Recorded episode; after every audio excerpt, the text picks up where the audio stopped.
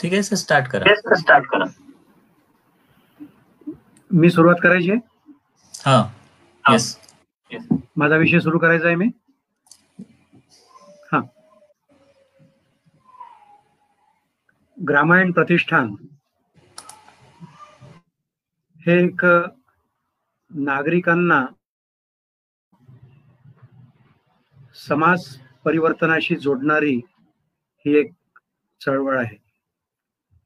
शहरी व ग्रामीण भागांना जोडणारा हा एक उत्तम दुवा. सुंदर वाखाणण्याजोगा उपक्रम. सर्व पदाधिकाऱ्यांचं मी अभिनंदन करतो. ते ज्ञानगाथा चिंतन गाथा उद्यमगाथा असे वेगवेगळे प्रोजेक्ट्स राबवत आहेत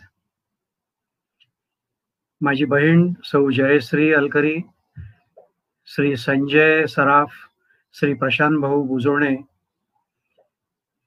हे या प्रतिष्ठानमार्फत उत्तम कार्य करत आहेत. त्या सगळ्यांचं मी अभिनंदन करतो. माझा जो परिचय यांच्या पदाधिकाऱ्यांच्या मार्फत ॲडव्होकेट अमृता गोंगेंच्या मार्फत करून दिला. त्याबद्दल त्यांचे धन्यवाद. ज्ञानगाथा सदरात मृत्यूपत्राचा कायदा हा विषय माझ्याकडे सोपवण्यात आला. खूप जिव्हाळ्याचा विषय केवळ कायद्याची कलम न मांड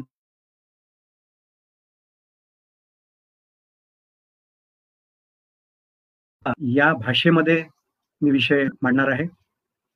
माझा विषय पूर्ण झाल्यानंतर जर काही अडचणी असल्यास आपण जरूर प्रश्न विचाराल. त्याचं उत्तर देण्याचा मी नक्कीच प्रयत्न करेल. सर्वप्रथम आपल्याला मी आश्वस्त करू इच्छितो की या कायद्याच्या विषयावर मला बोलवण्याकरता आमंत्रित जरी केलेलं असेल जरी वकील म्हणून मला इथे आमंत्रित केलेलं जरी असेल तरी मी आपला सगळ्यांचा एक मित्र म्हणून इथे आलेलो आहे. त्यामुळे मी जे तुम्हाला सांगणार आहे ते नक्कीच खरं बोलेल आणि त्यामुळे तुम्ही माझ्यावर विश्वास ठेवू शकता. मृत्यूपत्र. ह्या मृत्यू हा शब्द उच्चारालाही माणूस घाबरत असतो. पण जो हिंदू माणूस आहे तो नक्कीच या मृत्यू शब्दाला घाबरणार नाही. त्याला माहीत आहे की मृत्यू हा अटळ आहे आणि तो आज नाही उद्या हा मला येणारच. मृत्यूपत्र म्हणजे काय? तर सरळ सरळ it is a will it is a desire it is a intention of the testator with respect to his property, which he desires to be carried into effect after his death. थोडक्यामध्ये मराठीत जर सांगायचं झालं तर माणसाची इच्छा की माझ्या मृत्यूनंतर माझ्या प्रॉपर्टीची विल्हेवाट विनियोग उपभोग हा कसा व्हावा ही इच्छा त्यांनी प्रदर्शित करून ठेवली की त्याला आपण मृत्यूपत्र म्हणतो. त्याला कायद्यामध्ये ग्राह्य धरलेलं आहे. मग आता आपल्याजवळ प्रश्न असा येईल की मृत्यूपत्र कसं करायचं? कोणी करायचं? केव्हा करायचं? मृत्यूपत्र चा कायदा हा आपल्याला इंडियन सक्सेशन ऍक्ट एकोणीसशे पंचवीसमध्ये आपल्याला सापडतो. मृत्यूपत्र हे दोन प्रकारचं. एक मृत्यूपत्र त्याला प्रिव्हिलेज विल म्हणतात. एक मृत्यूपत्र जे आहे ते प्रिव्हिलेज विल दुसरं प्रकारचं मृत्यूपत्र जे आहे ते अनप्रिव्हिलेज विल प्रिव्हिलेज विल म्हणजे काय? तर प्रिव्हिलेज विल म्हणजे जे मिलिटरीमध्ये लोक आहेत बॉर्डरवर लोक आहेत ज्यांचा जीव तिथे धोक्यामध्ये असतो त्यांचा जीव कधीही जाऊ शकतो त्या व्यक्तीला देशाची सेवा करत असताना त्याला जेव्हा धोका वाटेल त्यावेळेला ती व्यक्ती तोंडी त्याच्या मनातली इच्छा त्याच्या सोबतच्या दोन मित्रांच्या जवळ तिथे असलेल्या सोल्जर्सच्या जवळ त्याच्या ऑफिसर जवळ बॉर्डरवर असणाऱ्या लोकांच्या जवळ तो त्याची इच्छा प्रदर्शित करेल आणि ती इच्छा त्यांनी प्रदर्शित करून ठेवली आणि त्यानंतर त्याचा कधीही मृत्यू झाल्यास ज्यांच्याजवळ त्यांनी इच्छा प्रदर्शित केली ती व्यक्ती न्यायालयामध्ये येऊन सांगतील की अमक्या अमक्या मिलिटरी मनने अशी इच्छा प्रदर्शित केली. ती इच्छा कोर्ट ग्राह्य धरेल. म्हणजे प्रिव्हिलेज विलमध्ये मृत्यूपत्र करता येतं. त्याकरता पहिली अट म्हणजे ती व्यक्ती मिल्ट्रीमन असावी सैन्यातील असावी आणि त्या व्यक्तीने त्याची इच्छा प्रदर्शित केलेली असावी. ती इच्छा त्यांनी तोंडी प्रदर्शित केलेली चालेल लिखाणाची गरज नाही. याला म्हणतात प्रिव्हिलेज विल दुसरा महत्त्वाचा विषय जो तुम्हा आम्हा करता जनरल पब्लिक करता आहे तो म्हणजे अनप्रिव्हिलेज विल त्याचा अर्थ असा की हे विल सर्वसाधारण माणसाकरता तुमच्या माझ्याकरता लागू होणार आहे. याला पहिली कंडिशन म्हणजे अशी की मृत्यूपत्र करून ठेवणारी व्यक्ती ही स्त्री किंवा पुरुष कोणीही असू शकते. हे मृत्यूपत्र लिहून ठेवावं लागतं म्हणजे लिखाण लागतं. हे कोणत्याही कोऱ्या कागदावर रेषांच्या कागदावर कोऱ्या कागदावर पांढऱ्या कागदावर स्टॅम्प पेपरवर करता येऊ शकतं. कायद्यामध्ये स्टॅम्प पेपर हा आवश्यक नाही. फक्त स्टॅम्प पेपर आपण एवढ्या करता उपयोगात आणतो की त्या स्टॅम्प पेपरचं लाईफ जास्त असतं. मृत्यूपत्र कोणत्याही कागदावर केल्या जाऊ शकतं. करून ठेवणारी व्यक्ती स्त्री किंवा पुरुष. करून ठेवणारी व्यक्ती ही कमीत कमी अठरा वर्षाची. म्हणजे सज्ञान असावयाला लागते. आणि त्याचं डोकं ठिकाणावर असावं लागतं म्हणजे सेन लागतं. इनसेन नको. नॅचरली त्या मृत्यूपत्राच्या कागदावर दोन व्यक्तींची साक्ष ही अत्यंत आवश्यक आहे ज्याला कायद्याच्या भाषेमध्ये आम्ही अटेस्टिंग विटनेस म्हणतो. म्हणजे अठरा वर्षाच्या वरची व्यक्ती कागदावर लिखाण करून ठेवायचं आपली इच्छा त्याच्यामध्ये प्रदर्शित करायची दोन साक्षीदार त्यावेळेला सोबत लागतील मृत्यूपत्र झालं. त्यामध्ये काय लिहायचं आहे?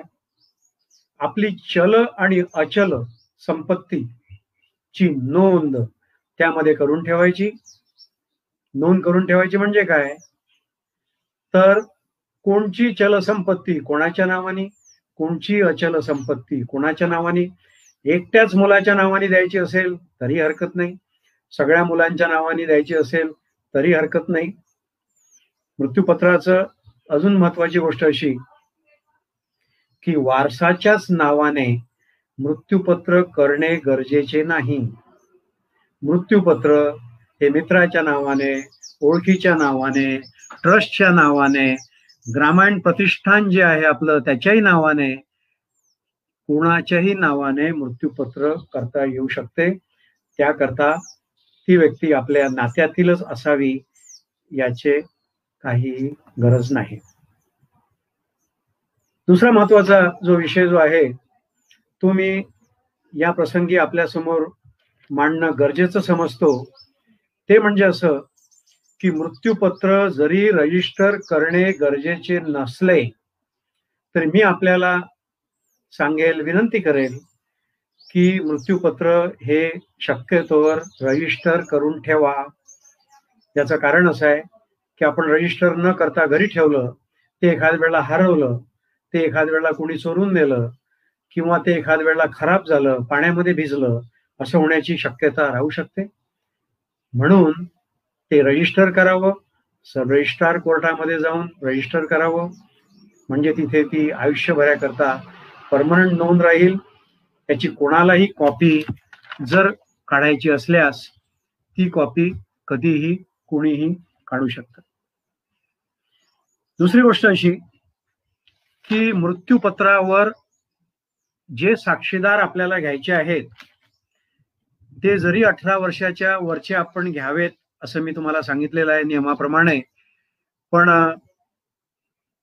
ते दोन्ही साक्षीदार त्यांचं वय कमी असावं. कमी असावं म्हणजे सत्तर ऐंशी नव्वद वर्षाचे साक्षीदार शक्यतोवर घेऊ नयेत. याचं कारण असं की ज्या वेळेला न्यायालयामध्ये कधी वाद असेल त्या वादाच्या वेळेस ती व्यक्ती जिवंत असायला पाहिजे. नाही तर मृत्यूपत्र करून ठेवणाराचाही मृत्यू झालेला असतो. आणि ज्या व्यक्तींनी साक्ष दिलेली आहे ती साक्ष देणारे व्यक्ती सुद्धा मृत्युमुखी पडलेले असतात. म्हणून लहान वयाच्या अठरा वर्षाच्या वरचे पण लहान अशा व्यक्तींची साक्ष त्यावर घ्यावी.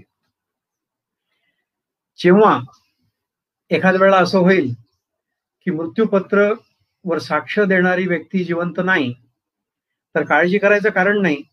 कारण त्यांच्या घरातील मुलं मुलगी बायको नातेवाईक मित्र जेही त्यांची सही ओळखू शकतात त्या सही ओळखणाऱ्या व्यक्तीला न्यायालयासमोर येऊन साक्ष देता येऊ शकते.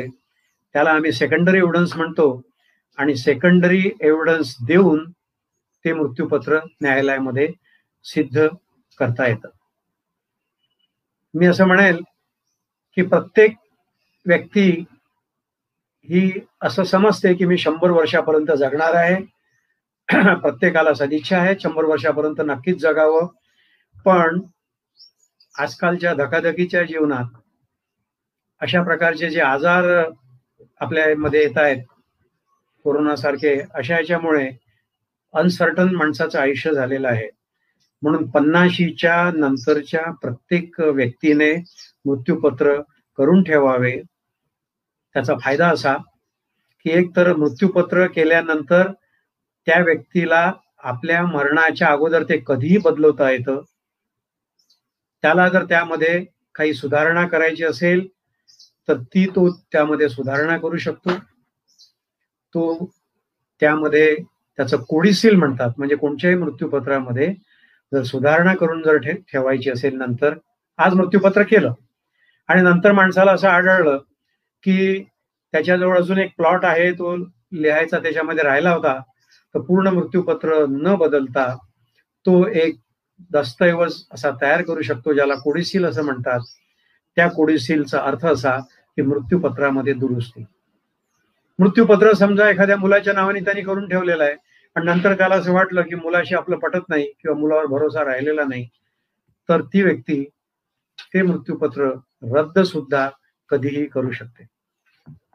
या मृत्यूपत्राचा फायदा असा की खरेदी खत करायला जर आपण गेलो बक्षीस पत्र जर आपण करायला गेलो तर त्याला बाजारभावाप्रमाणे खूप मोठी स्टॅम्प ड्युटी द्यावी लागते. तीस पर्सेंट चाळीस पर्सेंट पर्यंत स्टॅम्प ड्युटी त्यामध्ये आहे. पण मृत्यूपत्राला कुठेही स्टॅम्प ड्युटी नाही. कारण याला आम्ही कंटेम्प्लेटेड ट्रान्सफर म्हणतो. कंटेम्प्लेटेड ट्रान्सफर म्हणजे जी ज्यामध्ये आज हस्तांतर झालेलं नाही आहे उद्या होणार आहे त्यामुळे कायदा सब रजिस्ट्रार कोर्ट हे आपल्याजवळून स्टॅम्प ड्युटी मागू शकत नाही. फक्त जुजबी खर्च शे दोनशे रुपये पाचशे रुपयाचा खर्च तुम्हाला सब रजिस्ट्रार कोर्टामध्ये लिखाणाचा खर्च तुम्हाला फक्त तिथे लागू शकतो. मृत्यूपत्र हे कोण कोण करू शकतं? मी सांगितलं अठरा वर्षाच्या वरची व्यक्ती स्त्री व पुरुष हा मृत्यूपत्राचा जो कायदा आहे इंडियन सक्सेशन ऍक्ट हा सर्व हिंदूंना लागू आहे ज्यामध्ये शीख जैन बुद्ध हे लोक त्यामध्ये संलग्न केलेले आहेत. कारण हिंदूंच्या परिभाषेमध्ये डेफिनेशन ऑफ हिंदूमध्ये शीख जैन बुद्ध यांना पण इन्क्लूड केलेला आहे. त्यामुळे त्यांना लागू होतो. तसेच मृत्यूपत्राचा कायदा हा पारशी मंडळींना ख्रिश्चन मंडळींना सुद्धा हा लागू होतो. त्यामुळे भारतात राहणारे जवळपास सगळ्या लोकांना मृत्यूपत्र करून ठेवता येऊ शकतं. या ठिकाणी एक नमूद करणं मला गरजेचं वाटतं की मृत्यूपत्राचा वाद जर कधी झाल्यास दिवाणी न्यायालय त्यामध्ये निवाडा देऊन निवाडा देऊ शकतो. कोणत्याही शंकेचं निरसन जर करून घ्यायचं असेल मृत्यूपत्राच्या संबंधामध्ये तर न्यायालयामध्ये अर्ज करून प्रोबेट प्रोसिडिंग म्हणून आपल्याला दाखल करता येतात. प्रोबेट प्रोसिडिंग म्हणजे it is a formal expression of the court regarding genuineness of the will म्हणजे विल हे खरं आहे. ज्या वेळेला व्यक्तीने ते मृत्यूपत्र केलं त्यावेळेला तो कॉन्शियस होता.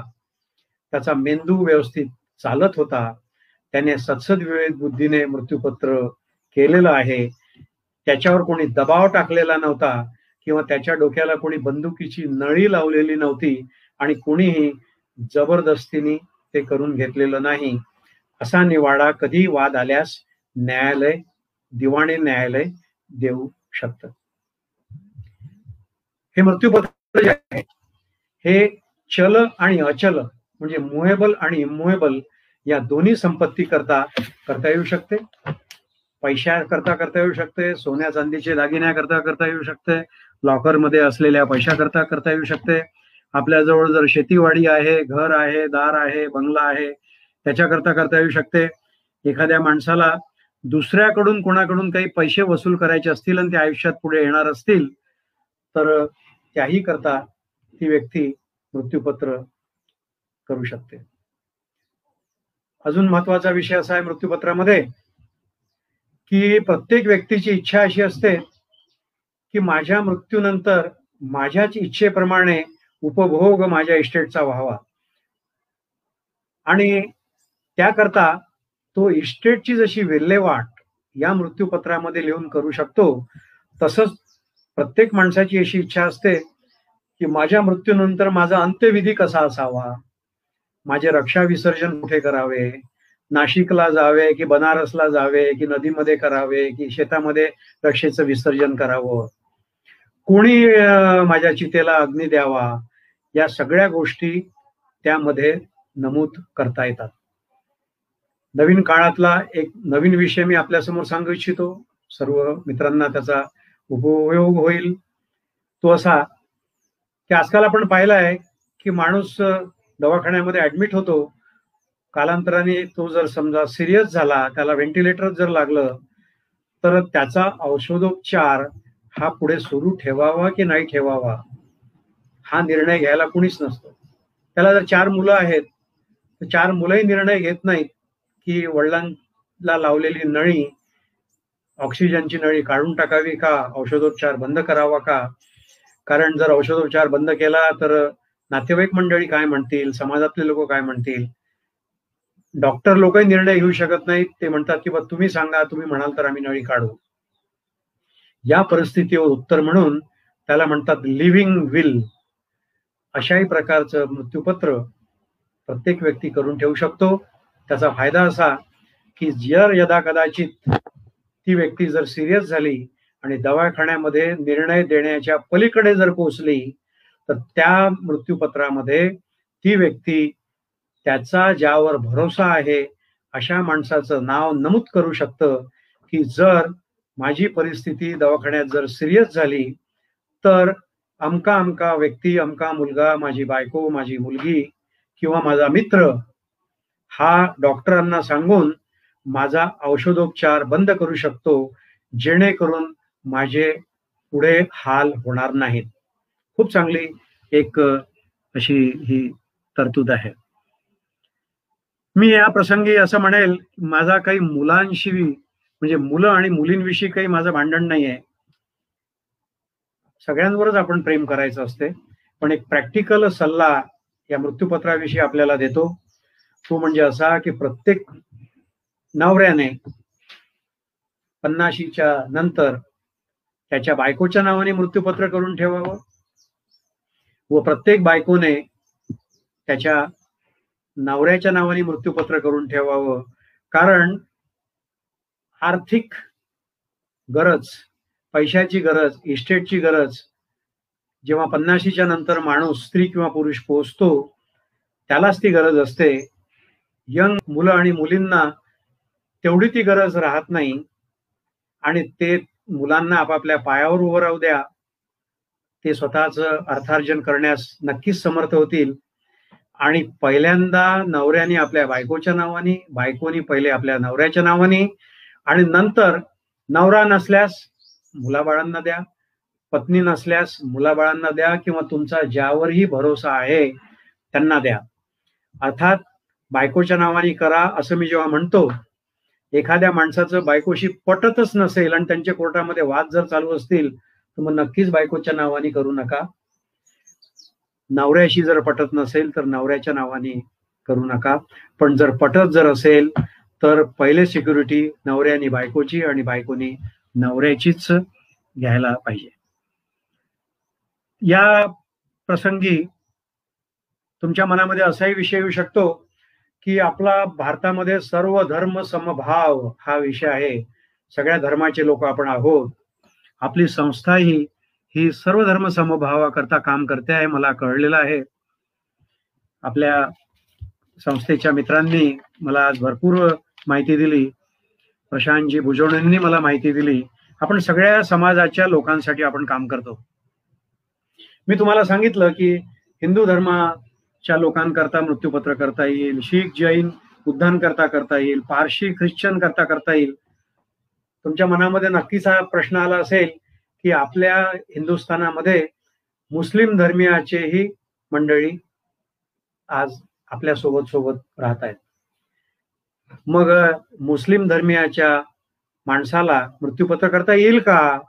हो करता येईल. ते इंडियन सक्सेशन ऍक्टनुसार करता येणार नाही. पण personal law Muslim personal law जो झालेला आहे मुस्लिम पर्सनल लॉ हा मोहम्मद पैगंबरांनी जो सिद्धांत सांगितलेले आहेत त्यानंतर जो शर्यतचा कायदा जो लिहिलेला आहे ज्यामध्ये मुसलमान धर्माच्या माणसांकरता कायदे तत्व दिलेले आहेत कायद्याचे तत्व दिलेले आहेत. त्यानुसार मृत्यूपत्र हे करता येऊ शकते. हिंदू माणसाला ख्रिश्चन माणसाला पारशी माणसाला बौद्ध माणसाला शीख माणसाला हिंदूला आपल्या इस्टेटचं शंभर टक्के इस्टेटचं मृत्यूपत्र करता येईल. माझ्याजवळ शंभर रुपये आहे तर मी शंभर रुपयाचे पूर्ण मृत्यूपत्र करून टाकू शकेल. पण मुस्लिम माणसाला मृत्यूपत्र जरूर करता येतं कायद्याप्रमाणे पण त्या कायद्यामध्ये एक अट आहे. ती अट म्हणजे अशी की मृत्यूपत्र हे एक तृतीयांश इस्टेटच्या वर करता येणार नाही. म्हणजे एखाद्या माणसाजवळ जर शंभर रुपये आहेत तर त्याला तेहतीस पैसे तेहतीस पैसे अँड ऑड तेहतीस पॉईंट तेहतीस पैसे. म्हणजे वन थर्ड प्रॉपर्टीचं मृत्यूपत्र मुस्लिम माणसाला सुद्धा करता येऊ शकतं. त्यामध्ये थोडेसे छोटे छोटे फरक आहेत. मुस्लिमांमध्ये शिया व सुन्नी असे दोन धर्माचे लोक राहतात. त्यांच्या दोन्ही धर्मामध्ये थोडा थोडा फरक जरूर केलेला आहे. सध्या वेळ आपल्याला कमी असल्यामुळे आपण जास्त त्यामध्ये विश्लेषण करणार नाही. पण उत्तर मी तुम्हाला एवढंच महत्वाचं देऊ शकतो की मुस्लिमांना सुद्धा मृत्यूपत्र करता येईल. वन थर्डच्या वर करता येणार नाही. जर एखाद्या मुस्लिम व्यक्तीला त्याच्या वन थर्ड प्रॉपर्टीच्या वर जर मृत्यूपत्र जर करायचं असेल तर तरी ते तो करू शकेल. पण मृत्यूपत्र न केल्यास ज्या वारसांना त्या व्यक्तीची इस्टेट त्याच्या मृत्यूनंतर मिळणार असेल त्या वारसांची पूर्वसंमती घेऊन मृत्यूपत्र करावी लागेल. वन थर्डच्या वर वन थर्ड पर्यंत विचारायची काही गरज नाहीये. पण हिंदू माणसाला त्याच्या वारसांचा कोणताही कन्सेंट घेण्याची गरज नाही. त्याच्या मनामध्ये इच्छा आली तर त्यांनी मृत्यूपत्र कधीही करून ठेवावं. या प्रसंगी या संस्थेने मला इथे बोलावलेलं आहे. जे श्रोते लोक आहेत ज्या ज्या आपल्या संवादामध्ये भाग घेत आहेत किंवा नंतरही हा जो विषय आहे हा युट्यूबवर किंवा अन्य माध्यमातून पाहणार आहेत त्या सगळ्या मंडळींचा फायदा व्हावा अशी माझी मनापासून इच्छा आहे. मी पहिलेच सांगितलं की मी मित्र म्हणून इथे आलेलो आहे खरा सल्ला द्यायला आलेलो आहे. भांडणं वाढवावे म्हणून आलेलो नाही आहे तर एक आयुष्यामध्ये खूप चांगला कन्सेप्ट तुम्हाला समजावा म्हणून मी आज एक गोष्ट आपल्याला सांगू इच्छितो. ती गोष्ट अशी की वकील म्हणून मला चाळीस वर्ष आज अध्ययन करता करता लागलेले आहेत. खरं सांगू का की चाळीस वर्षामध्ये पण मला हा कायदा पूर्ण समजलेला नाही.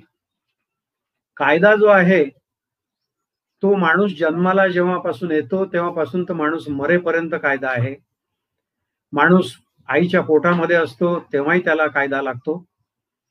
जन्माला येण्याच्या अगोदरपासून ते जन्माला येईपर्यंत कायदे जन्माला आल्यापासून तर माणूस मृत्युमुखी पडेपर्यंत कायदे माणसाचा मृत्यू झाल्यानंतर सुद्धा कायदा हा त्याचा पाठलाग त्याच्या सोळा पिढ्यांपर्यंत करतो. हिंदू सक्सेशन ऍक्ट नावाचा जो विषय आहे एकोणीसशे छप्पन सालाचा हिंदू सक्सेशन ऍक्ट नावाचा कायदा आहे. त्यामध्ये सोळा पिढ्यांपर्यंत हा कायदा आपला पाठलाग करत असतो. मग इतके मोठे कायदे आज मला पंचेचाळीस मिनिटाचा वेळ दिलेला आहे पस्तीसच मिनिट मला बोलायचे आहेत नंतरच्या दहा मिनिटांमध्ये आपल्याला प्रश्नोत्तर आहेत. पस्तीस मिनिटांमध्ये कसा कायदा शिकवून द्यायचा? पण मला माझ्या आजोबांनी काही सिद्धांत सांगितले होते. ते सिद्धांत मी आजही लावतो तर मला त्याचं उत्तर मिळून जातं. त्यामुळे मला असं लक्षात आलंय की आज मी तुम्हाला जे दोन सिद्धांत सांगणार आहे ते सिद्धांत जर सांगितले तर तुम्हाला नक्कीच संपूर्ण कायदा समजून जाईल याची मला खात्री आहे. कदाचित माझे वकील मित्र हे माझ्यावर रागवतील की आपल्या व्यवसायाचं सिक्रेट कसं काय सांगितलं? ऍडव्होकेट अमृता घोंगे ज्यांनी माझा परिचय करून दिला ते पण आपल्याला नक्कीच सांगतील मला नक्कीच म्हणतील. की साहेब तुम्ही हे कशाला आपले सिक्रेट सांगितले? आम्ही वकील लोक सांगतो की कायदा फार कठीण आहे पण तुम्हाला खरं सांगू का? कायदा काहीच कठीण नाही. आम्ही मुद्दाम त्याला कठीण ठेवतो म्हणजे आमचं महत्त्व वाढेल. गमतीचा विषय. तुम्हाला सांगतो law is nothing but a common sense कायद्याची सगळ्यात चांगली परिभाषा जी आहे ती म्हणजे law is nothing but a common sense सत्सद विवेक बुद्धीने माणसाला जेही सुचेल तो म्हणजे कायदा. म्हणून पहिलं तत्व तुम्हाला सांगतो कधीही आयुष्यामध्ये अडचण आल्यास आपण चार लोकांनी चार मित्रांनी चार घरच्या लोकांनी चार भरोशाच्या लोकांनी एकत्र बसायचं. आपल्या मनात असलेला अडचण चौघांनी डिस्कस करायची आणि चौघांनी आपल्या हृदयावर हात ठेवून आपल्या परमेश्वराला स्मरून सत्सद विवेक बुद्धीने विचार करून बोलणी मोकळ्या मनाने निर्णय घ्यायचा आणि जो निर्णय तुम्ही चौघ मिळून घ्याल तो निर्णय म्हणजेच कायदा. याचं कारण असं की जे चार लोकांना पटतं तेच न्यायालयाला पटतं आणि जे न्यायालयाला पटते म्हणजेच ते कायद्याप्रमाणे असते. हा एक महत्त्वाचा सिद्धांत लक्षात घ्या. चार लोकांनी एकत्र येऊन निर्णय घेणे. तो निर्णय म्हणजे कायदा असतो हे लक्षात घ्यावं. नंतर एक लक्षात घ्यावं. एकोणीशे छप्पन सालात कायदा आला? Hindu succession act Indian succession act एकोणीसशे पंचवीस सालामध्ये आला. अठराशे सालापासूनचे transfer of property act evidence act वगैरे कायदे आहेत वकील मंडळींना माहीत आहेत. आपल्यातले जे वकील मंडळी ऐकतायत कायदे त्यांना ऐकतायत त्यांना माहिती आहेत म्हणजे इंग्रजांच्या काळापासून कायदा आहे. त्याच्या अगोदर जे राजे राजवाडे होते पेशव्यांच्या काळामध्ये कायदा होता. राघोबा दादाच्या गोष्टी आपल्याला माहिती आहेत.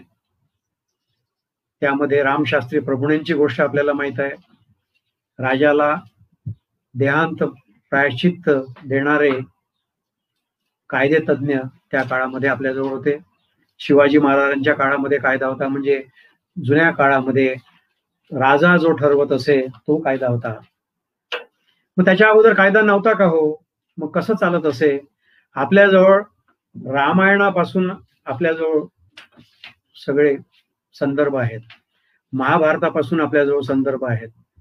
महाभारत म्हणजे पाच हजार दोनशे वर्ष ज्याला आपण युगाब्द म्हणतो.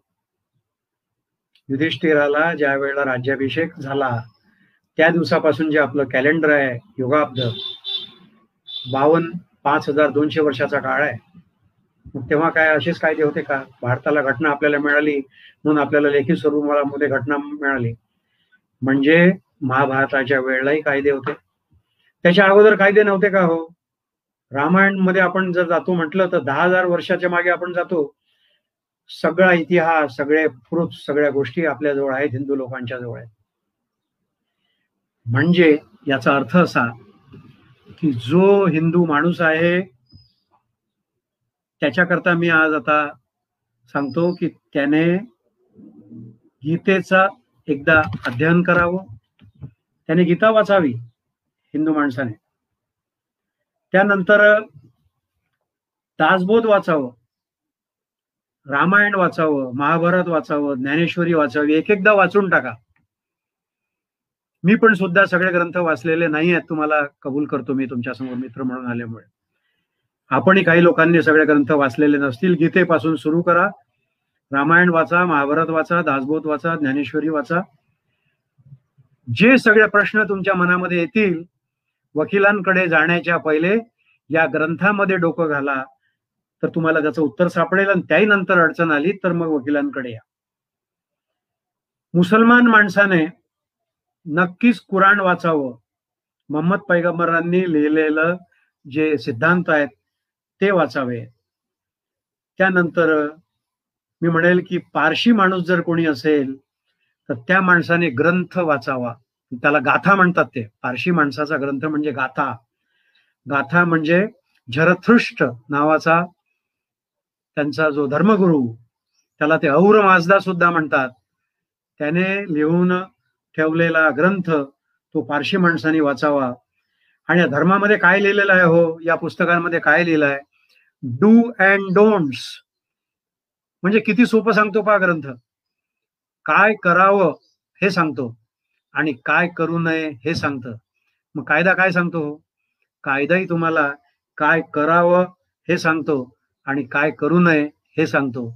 मग हे सगळे धर्मग्रंथ जर आपण वाचले तर तुम्ही सगळे मंडळी कायदे पंडित नक्कीच होऊन जाल.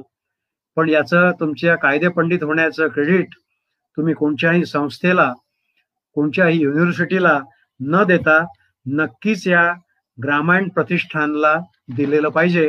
कारण त्यांनी सांगितल्यामुळे मी तुम्हाला सगळे सिक्रेट्स तुम्हाला मी देत आहे. एक सिद्धांत सांगतो आणि नंतर मग आपण हा आपला विषय कन्क्लूड करूया. एक सिद्धांत जो आहे ज्यामुळे आपण कायदा समजायला आपल्याला मदत होईल प्रिन्सिपल समजेल.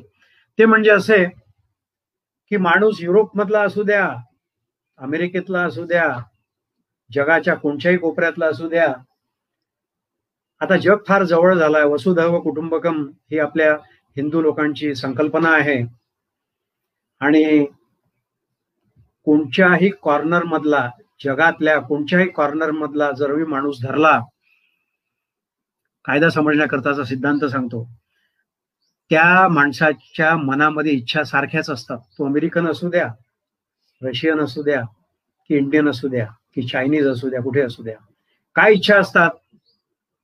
संपूर्ण कायदा हा माणसाच्या इच्छेशी निगडीत आहे. म्हणून तुम्हाला मी प्रत्येक माणसाच्या इच्छा सांगतो. आता वेळ नाही ना तुम्ही प्रश्न विचारला असता तुम्हाला. मीच प्रश्न विचारला असता की सांगा प्रत्येकाच्या मनात काय इच्छा आहे. तुमच्या मनातल्या इच्छा त्याचं उत्तर मीच देतो. प्रत्येक माणसाच्या मनातली इच्छा स्त्री असो पुरुष असो त्याला संस्कृत मध्ये ईशणा म्हणतात. ईषणा म्हणजे इच्छा संस्कृत शब्द आहे. पहिली इच्छा वित्तेषणा खूप माझ्याजवळ संपत्ती असावी अशी इच्छा आहे ना? तुमची आहे माझी आहे असं कोणी आहे का की ज्याची ही इच्छाच नाही मला पैसे नको? नाही. संपत्ती मला खूप मिळाली. मी खुश आहे का? नाही. निव्वळ मला संपत्ती मिळून मी खुश नाही आहे. तर माणसाची दुसरी इच्छा असते दारेषणा दारा म्हणजे पत्नी एक सुस्वरूप सुंदर एक पत्नी असावी अशी प्रत्येक माणसाची इच्छा आहे. म्हणजे माणसाला संपत्ती मिळाली माणसाला पत्नी मिळाली तरी तो खुश आहे का आयुष्यामध्ये? नाही. त्याची तिसरी महत्वाची इच्छा असते मग पुत्रेषणा एक सुस्वरूप कर्तबगार मला आयुष्यभर सांभाळणारा असा चांगला पुत्र मला पाहिजे की जेणेकरून माझी पूर्ण इस्टेट मी त्याच्या नावाने या मृत्यूपत्राने करू शकेल असा मला पुत्र पाहिजे अशी प्रत्येक माणसाची इच्छा असते. म्हणजे पहिली इच्छा वित्तेषणा म्हणजे संपत्ती धन. दुसरी इच्छा म्हणजे दारेषणा म्हणजे पत्नी. तिसरी इच्छा म्हणजे पुत्रेषणा म्हणजे पुत्र. या तिन्ही इच्छा पूर्ण जरी माणसाच्या झाल्या तरी तो खुश आहे का हो? नाही. त्याची एक चौथी आणि महत्वाची इच्छा असते अंतिम इच्छा असते त्याच्या मनामध्ये. लोकेशणा. लोकेशणा म्हणजे मला सगळ्यांनी चांगलं म्हणावं. माझ्या घरचे लोक माझे मित्र तुम्ही तुम्ही मला जे ऐकणार आहे हे जोपर्यंत मला चांगले म्हणतील मी हॅपी आहे. माझ्या विरुद्ध एखाद्या माणसाने जर उद्या पेपरमध्ये छापलं की हा काय खोत वकील जो आहे हा काहीतरीच विनाकारण बेसलेस बडबड करत होता. असं जर माझ्या विरुद्ध जर पेपरमध्ये आलं तर माझ्या मनामध्ये राग येईल आणि मी त्याच्या विरुद्ध डेफेमेशनची केस करेल. पण कदाचित तुम्ही जर माझ्याविषयी जर एखादा शब्द चांगला लिहिला किंवा एवढं काही विशेष नाही झालं पण थोडीशी बरी माहिती दिली तर मी काही तुमच्या विरुद्ध काही केस नाही करू शकत. म्हणजे एखा डिफेमेशनचा कायदा. म्हणजे थोडक्यामध्ये मोठा विषय आहे खूप इंटरेस्टिंग विषय आहे. पण एवढं सांगतो की कायदा हा या चार इच्छेमध्ये गुरफटलेला असतो. कारण प्रत्येक व्यक्ती चार इच्छेमध्ये गुरफटलेली असते. आणि कोणचेही गुन्हे जे आहेत इंडियन पिनल कोड तुम्ही वाचा. ज्यामध्ये सजा झाल्यानंतर गुन्ह्याला जे शासन केल्या जाते असे कोणतेही कायदे पहा. या सगळ्या कायद्यांचा उगम तुम्हाला वित्तेषणा दारेषणा पुत्रेषणा आणि लोकेषणामध्येच तुम्हाला सापडेल. पोलीस डिपार्टमेंट जेव्हा कोणत्याही गुन्ह्याचं विश्लेषण करतं किंवा गुन्हेगाराला जेव्हा शोधायला जातं तेव्हाही तुम्हाला ते वित्तेषणामध्ये आहे का दारेक्षणामध्ये आहे का पुत्रेक्षणामध्ये आहे का आणि लोकेक्षणामध्ये आहे का हेच पाहावं लागतं. हे सिद्धांत जर लक्षात ठेवले तर फार सोपं काम होईल. आपला आजचा विषय जो आहे आपल्या आयोजकांनी खूप चांगला विषय घेतलेला आहे. तो विषय माणसाच्या चार इच्छेपैकी एका इच्छेशी निगडीत आहे. ती म्हणजे वित्तेषणा. प्रत्येक माणसाच्या वित्तेषणा संबंधातला हा विषय. मला एक अजून या प्रसंगी सांगायचं आहे की तुम्ही म्हणाल की मृत्यू पत्र का करायचं? आणि मृत्यूपत्र न केल्यास काय होईल? तर मृत्यूपत्र न केल्यास काय होईल हे जर आपल्याला कळलं तर नक्की आपण मृत्यूपत्र करून ठेवू. एक तर मी पहिले सांगितलंय की बगर खर्चिक काम आहे दुसरी गोष्ट कधी बदलता येणारं काम आहे आणि तिसरी गोष्ट अशी की त्या मृत्यूपत्रामध्ये जर आपण ती प्रॉपर्टी कोणाच्या नावाने जरी करून ठेवली समजा मी मुलाच्या नावाने मृत्यूपत्र करून माझी पूर्ण इस्टेट ठेवली आणि माझ्या आयुष्यामध्ये मी माझ्या मृत्यूच्या अगोदरच मी संपूर्ण प्रॉपर्टी विकूनही टाकली तरी माझ्यावर कायदा काही करू शकत नाही कारण माझी प्रॉपर्टी मी विकून टाकू शकतो. जरी मृत्यूपत्र जरी असेल तरी मला ती प्रॉपर्टी माझा विकून टाकायचा अधिकार आहे.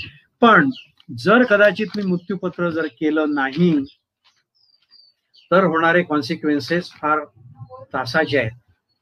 आणि ते कॉन्सिक्वेन्सेस म्हणजे कसे असतात बघा की मृत्यूपत्र जिथे आहे तिथे सक्सेशन ऍक्ट म्हणजे वारसा कायदा लागणार नाही. मृत्यूपत्रात आपण ज्याचं नाव लिहू त्यालाच ती इस्टेट मिळेल वितंड वाद वाचतील आपल्यालाही समाधान राहील की माझ्या इच्छेप्रमाणे ही प्रॉपर्टी माझ्या वारसाला किंवा माझं ज्याच्यावर प्रेम आहे किंवा मला ज्याला द्यायचे आहे त्याला मिळेल. पण हे न झाल्यास मग कायद्याचा रोल येतो.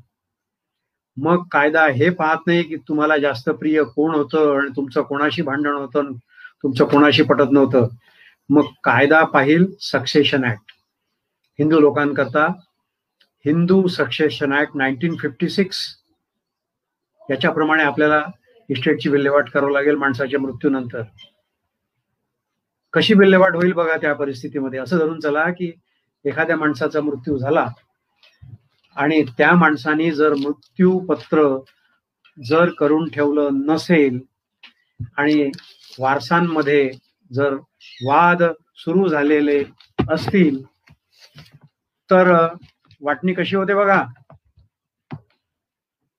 मेल पर्सन पुरुष जर वारला आणि मृत्यूपत्र जर नसेल तर त्याच्या पूर्ण इस्टेटची विल्हेवाट वाटणी त्याचा मुलगा त्याची मुलगी त्याची आई आणि त्याची विधवा पत्नी यांच्यामध्ये समसमान हिश्यानी होत यांना आम्ही क्लास वन हेअर्स म्हणतो. मग कोर्टाला पाहायचं असते की काही लोकांना जर मुलंही नसतील मुलगी नसेल विधवा पत्नी नसेल आणि आई नसेल आणि तसाच त्याचा मृत्यू झाला असेल तर मग कोर्टाला पाहावं लागतं की क्लास टू हेअर्स म्हणजे क्लास टू हेअर्समध्ये येतात वडील भाऊ आणि बहीण. थोडक्यामध्ये जवळचे वारस जर असतील तर दूरच्या वारसांना देण्याची गरज नाही आहे पण जवळचे वारस जर नसतीलच तर मग दूरचे वारस म्हणजे क्लास टू इयर्स म्हणजे पहिल्यांदा वाटप होईल क्लास वनला नंतर वाटप होईल क्लास टू ला. हे सगळे हिंदू सक्सेशन ऍक्टमध्ये दिलेले आहेत. गुगलवरही ती माहिती आहे. काही कन्फ्युजन मनामध्ये आल्यास आपण ते शोधून पाहू शकता. मग कोर्टाला पाहावं लागतं. कधी कधी क्लास वन हेअर नसतात. कधी कधी क्लास टू हेअर्स नसतात. मग कोर्टाला पाहावं लागतं की रेसिड्युअरी म्हणजे उरलेले काही लोक आहेत का? लांबचे नातेवाईक आहेत का? मग भावाचे मुलं आहेत का? बहिणीचे मुलं आहेत का? लांबचे कोणी नातेवाईक आहेत का? तेही जर नसले तर मग कोर्टाला पाहावं लागतं. म्हणजे क्लास वन हेअर्स नाहीत क्लास टू हेअर्स नाहीत रेसिडिवरी नाहीत. मग कोर्टाला पाहावं लागतं की डिस्टंट किंड्रेन्स म्हणजे अहो खूप लांब दूरचे नातेवाईक आहेत. का एक वारिस नावाचा एक सिनेमा होता आमच्या लहानपणी आला होता.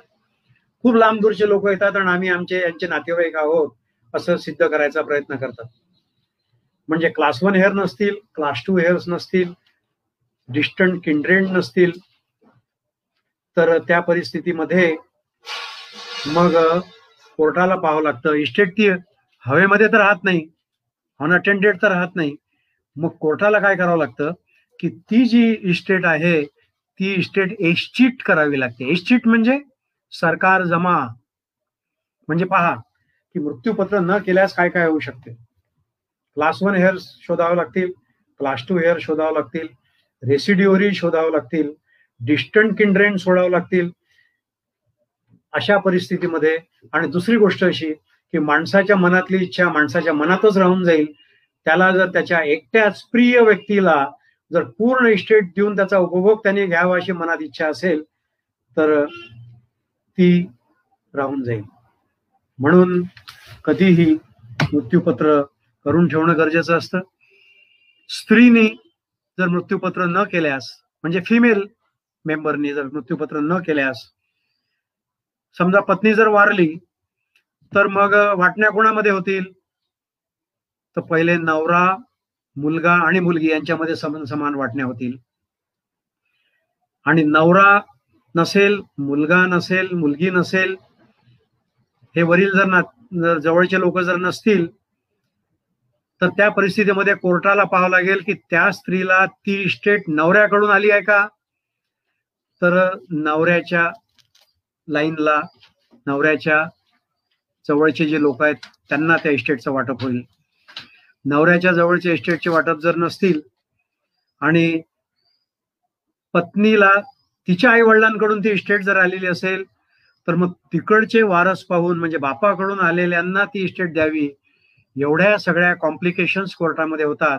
आपल्या माहिती करता सांगतो की वाटणीचे दावे प्रत्येकाच्या हिश्श्याचे दावे जेव्हा न्यायालयामध्ये हो, येतात तेव्हा आमच्या सगळ्या वकील मंडळींना अनुभव आहे किंवा ज्यांचे कोर्टामध्ये केसेस असतील तर त्यांच्या अनुभवावरून आपल्याला असं कळतं की हे दावे वर्षून गिणती चालतात.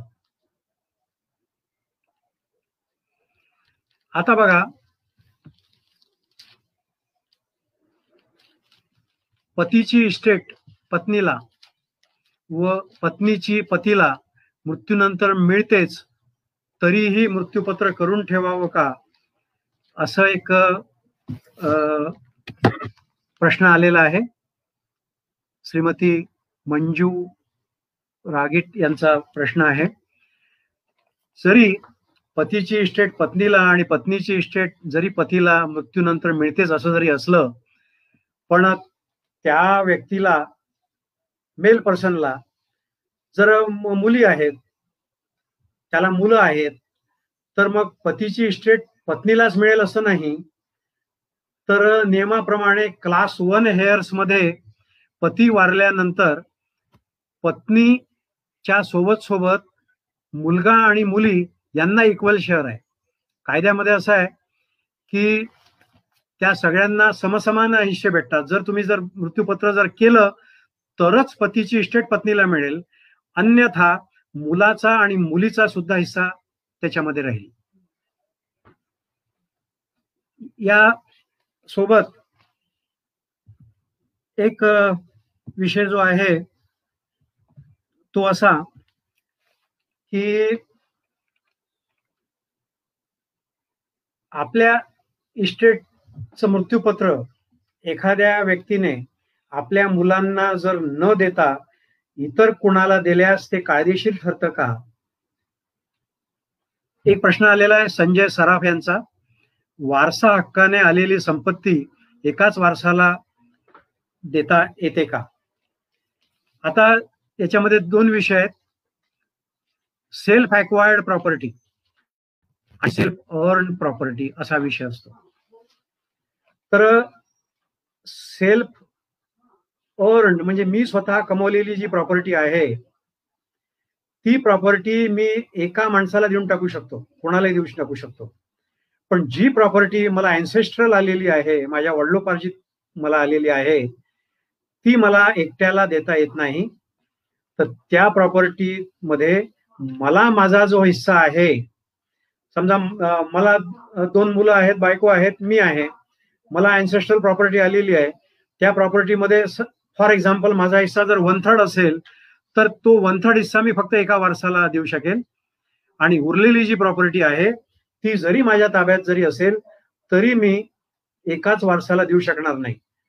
म्हणजे आपल्याला डिस्टिंग्विश असं करावं लागेल की सेल्फ अर्न आणि सेल्फ अक्वायर्ड सेल्फ अर्न प्रॉपर्टीचं मी काही करू शकतो. I can throw it away on the road I can give it to anybody असा विषय. यामध्ये एक सुप्रीम कोर्टचं एक खूप सुंदर जजमेंट आलेलं आहे. ज्योती तारे यांनी एक प्रश्न पाठवलाय. एखाद्या व्यक्तीने आपली संपत्ती मृत्यूपत्र करून आपल्या मुलांना न देता इतर कुणाला दिल्यास ते कायदेशीर ठरते का? याचं उत्तर आहे हो. जर आपल्याला आपल्या मुलांना जर संपत्ती द्यायची नसेल काही कारणाने त्यांच्यावर आपला भरोसा नसेल आपल्यावर आपलं त्यांच्यावर प्रेम नसेल ते आपल्यावर प्रेम करत नसतील किंवा आपल्याशी भांडत असतील असंही बरेच वेळा होतं की मुलं बाळ आई वडिलांशी भांडतात. आई वडिलांना असं वाटतं की हे आपल्याला आयुष्यामध्ये आपला सांभाळ करू शकणार नाही. तर आपण संपत्ती रस्त्यावर चालणाऱ्या व्यक्तीच्या नावाने ट्रस्टच्या नावाने मित्राच्या नावाने जो आपल्याशी नात्याने संबंधित नाही त्याच्याही नावाने जो आपल्याशी रक्ताने संबंधित नाही त्याच्याही नावाने आपण करू शकतो. राजकुमारजी टेकाडे हे विचारतायत की मृत्यूपत्र करायला किती वेळ लागतो आणि किती खर्च येतो यासाठी वकिलाकडे जाण्याची गरज आहे का? याचं पहिलं उत्तर आहे वकिलाकडे जाण्याची गरज नाही. याला किती वेळ लागतो? तर तुम्ही आज सकाळी जर ठरवलं तर आज संध्याकाळपर्यंत मृत्यूपत्र होऊन जातं. जर ते रजिस्टर जर करायचं नसेल तर तुम्ही एक तासामध्ये तुम्ही घरी बसल्या बसल्या कोऱ्या कागदावर मृत्यूपत्र तयार करू शकता. आपल्या भरोशाच्या दोन साक्षीदार घ्या. घरात तो कागद ठेवून द्या मृत्यूपत्र झालं. रजिस्टर जर करायचं असेल तर पर पेज समजा आपलं एक तीन पानाचं जर आपलं मृत्यूपत्र असेल तर माझ्या अंदाजाने दीड दोनशे रुपयाचा खर्च लागतो. सब रजिस्ट्रार खोरचा कोर्टामध्ये गेल्यानंतर त्याला फक्त एक प्रिस्क्राईब रजिस्ट्रेशन फी ऑनलाईन तुम्हाला भरावी लागते. म्हणजे असं धरून चला की सब रजिस्ट्रार कोर्टामध्ये गेल्यानंतर तुमच्या करोडोच्या इस्टेटचंही मृत्यूपत्र हे तुम्हाला तीन चारशे रुपयामध्ये करता येईल. रजिस्टर करायचं असल्यास रजिस्टर करायचं नसल्यास तुम्हाला एक रुपये सुद्धा खर्च नाही. वकिलाकडे जाण्याची गरज नाही.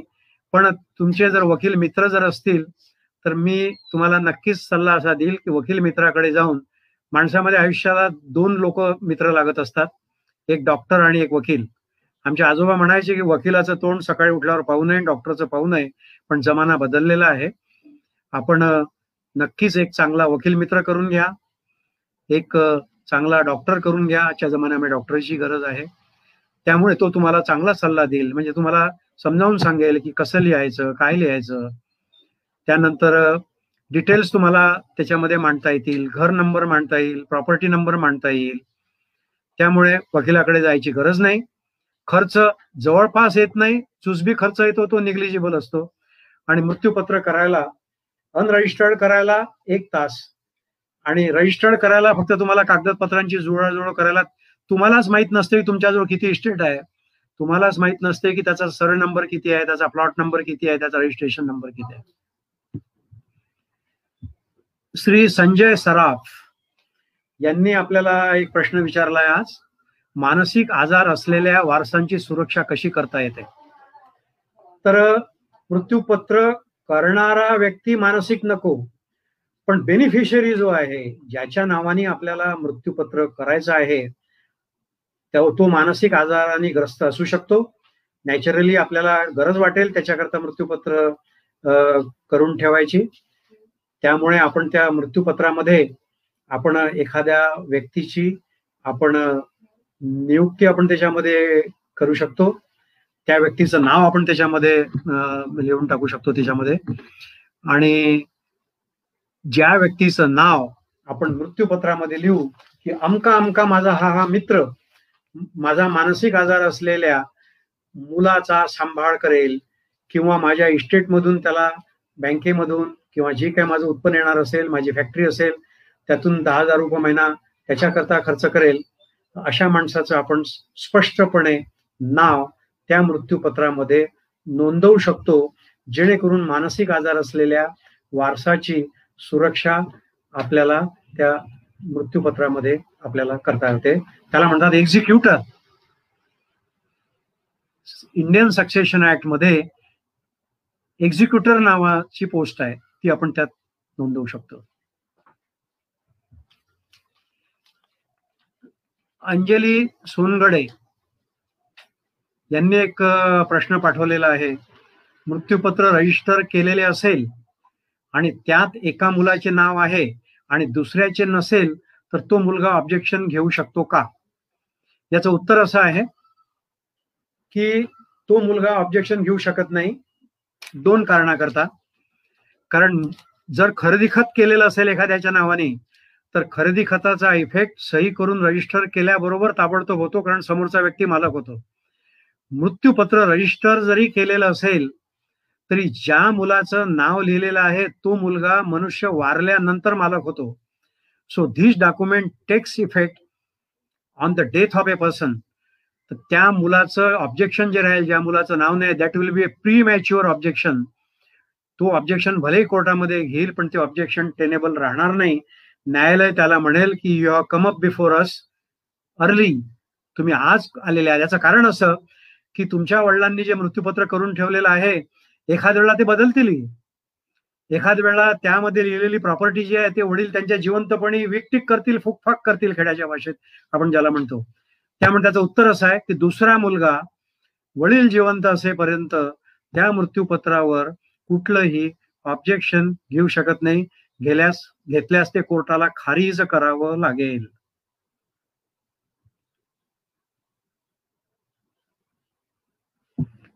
तुमच्या जो काही प्रश्न या प्रसंगी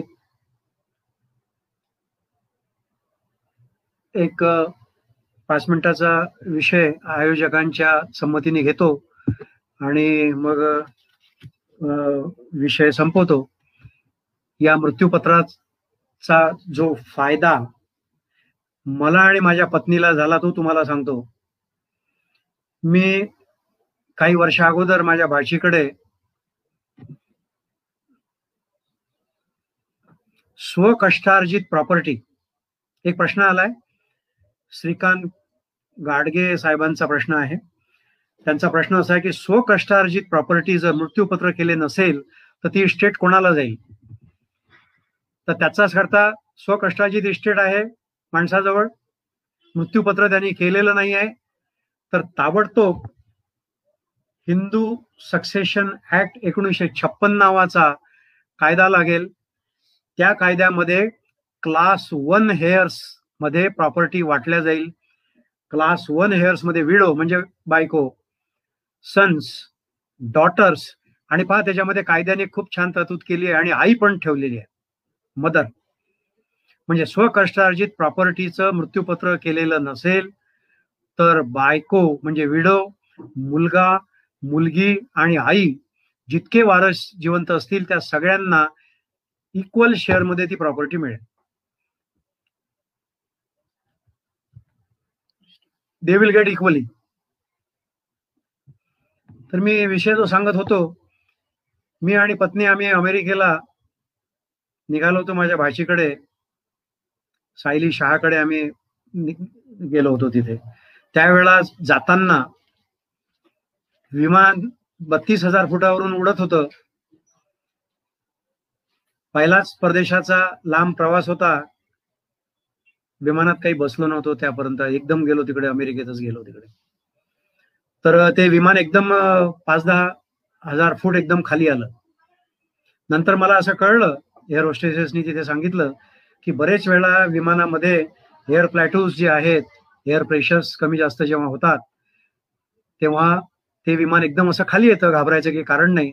पण ते जे काही एक दोन मिनिट तीन मिनिट जे होते त्या तीन मिनिटामध्ये मी आणि माझी बायको आम्ही एवढं घाबरून गेलो होतो की आम्हाला वाटलं की आता आपण काही जिवंत पृथ्वीवर उतरत नाही. त्यावेळेला आम्हाला आमच्या जीवाच्या पर्वा इतकी नव्हती. ठीक आहे आज ने उद्या जायचंच आहे. पण जास्त पर्वा काय होती? की भारतामध्ये जी आपली संपत्ती आहे घर आहे दार आहे सोनं आहे नाणं आहे अजून जे काय आहे ते त्याची तर विल्हेवाट आपण करायची राहिलोच ते आपण ज्याला द्यायचं आहे त्याला द्यायचं राहिलंच. जे आपले प्रेमाचे लोक आहेत आपल्याला त्यांच्या नावाने द्यायचं होतं त्यांचे नावं लिहायचे राहिलेले आहेत. जे आपले प्रेमाचे नाही आहे त्यांचं नाव कट करायचं राहिलेलं आहे. तर मी आणि माझी पत्नी आम्ही त्यावेळेला घाबरलो होतो. पहिले काम काय केलं तर आम्ही त्या प्रवासातून सतरा अठरा दिवसानंतर जेव्हा भारतामध्ये आलो तेव्हा आम्ही दोघांनी मृत्यूपत्र करून ठेवलं. मी पण केलं माझ्या पत्नीने पण केलं. काय केलं ते आता सांगत नाही कारण ते योग्य होणार नाही. एखाद वेळा पत्नीलाही राग येईल की पा हे डिस्क्लोज करून राहिलाय हा. तिच्या नावाने जास्त केलं का कमी केलं हे माहीत नसेल म्हणून.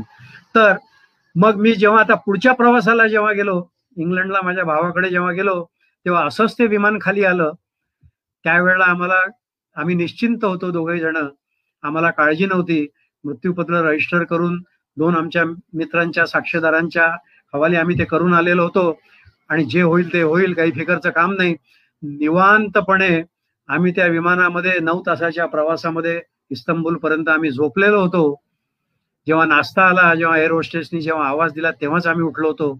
एक लक्षात घ्या की मृत्यूपत्र करण्या पहिलेची माझी मानसिकता आणि मृत्यूपत्र केल्यानंतरची मानसिकता ही मानसिकता सर्वसाधारण माणसाची राहू शकते.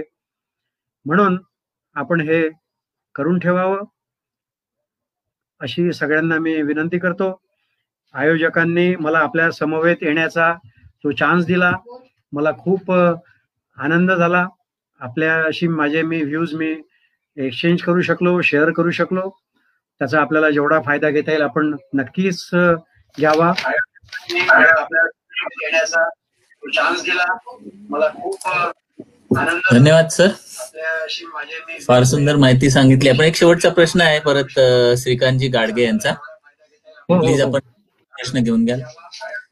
नवीन अमेंडमेंट आणि फक्त बायको आणि तर तिच्या मृत्यूनंतर इतर successor in the category of number will get हे खरं आहे का? तर ही जी अमेंडमेंट आलेली आहे तर या या अमेंडमेंटच्या संदर्भामध्ये आपल्याला सांगू इच्छितो की माणसाने जर मृत्यूपत्र केलं नाही हा यांचा जो प्रश्न जो निगडीत आहे तो या संबंधामध्ये आहे की माणसाने मृत्यूपत्र केलं नाही आणि त्याचा मृत्यू जर झाला तर त्याच्या बायकोलाच फक्त मिळेल की अन्य लोकांनाही त्याच्यामध्ये वारसा मिळेल असा यांच्या प्रश्नाचा रोख मला दिसतोय. तर त्यामध्ये आपल्याला हिंदू सक्सेशन ऍक्टमध्ये आपल्याला जावं लागेल. त्यामध्ये आपल्याला क्लास वन हेअर्समध्ये जावं लागेल. त्याच्यामध्ये नियम असा आहे की क्लास वन हेअरमध्ये मुलगा मुलगी विधवा पत्नी आणि आई हे सगळे लोक त्याच्यामध्ये क्लास वन हेअर्समध्ये येतात. आणि नियम असा आहे की दे विल गेट इक्वली म्हणजे जरी जरी बायको जरी जिवंत असेल तरी एकटीला सगळ्यांना मिळणार. त्यावेळेला मुली असेल त्यावेळेला आई जर असेल आणि त्यावेळेला मुलगा असेल एव्हरीबडी विल गेट इक्वली कारण नियम असा आहे. नंतर नियम तसाच राहतो. तो नियम असा आहे all class one legal heirs will get equally त्यामुळे बायको जरी असेल आणि मुलगी नसेल पत्नी आई नसेल आणि मुलगा नसेल तर बायकोला एकटीला भेटेल.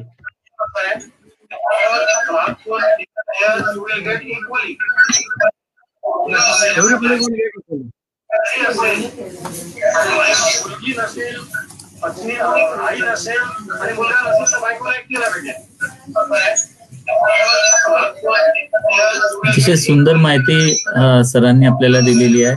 क्लिष्ट विषय फार सोप्या पद्धतीने आपल्याला त्याच्याबद्दल लोकांच्या मनात साधारणतः एक थोडी भीती राहते कोर्टाचं काम वगैरे म्हटलं की.